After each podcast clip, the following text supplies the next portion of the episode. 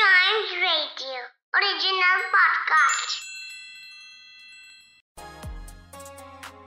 हमारे देश में गंगा नदी गंगोत्री से स्टार्ट होती है और बे ऑफ़ बंगाल तक जाती है। रास्ते में बहुत सारे शहर पड़ते हैं।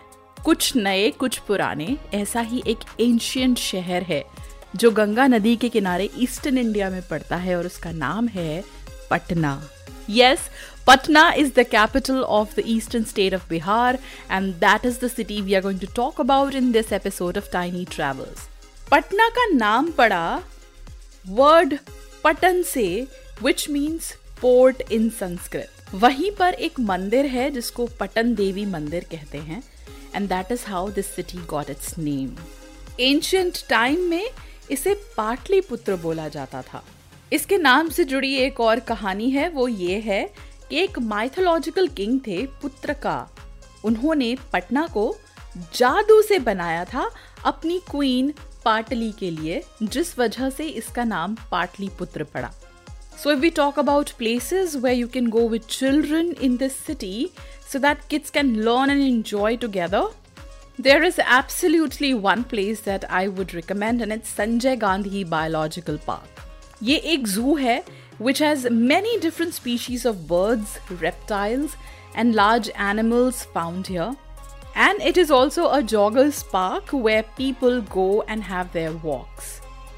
यहाँ पर तरह तरह के एनिमल्स देख के children can get to learn a lot of things another place where people can go to is the Bihar museum in Patna इस म्यूजियम में पटना की ancient art pottery statues inscriptions sculptures सब एग्जिबिशन में हैं.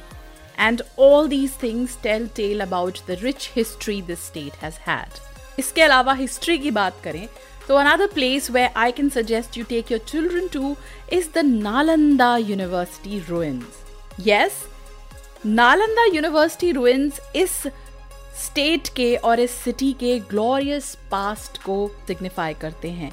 Nalanda university एक ancient university थी which was the centre of educational intelligence और Nalanda university के रूइंस इस कॉम्प्लेक्स में बहुत अच्छे से मेंटेन्ड हैं।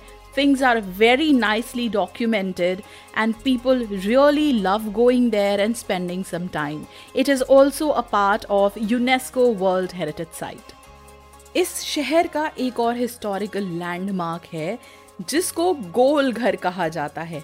Which is also known as round house in English ये एक ग्रैनरी है, जहाँ पे पुराने टाइम में ग्रेन स्टोर किए जाते थे and it's located in western Patna it is one of the major historical sites of the city एक और जगह जहाँ आप बच्चों के साथ जा सकते हैं, वो है महात्मा गांधी सेतु, जहाँ जाकर आप गंगा रिवर की ब्यूटी देख सकते हैं।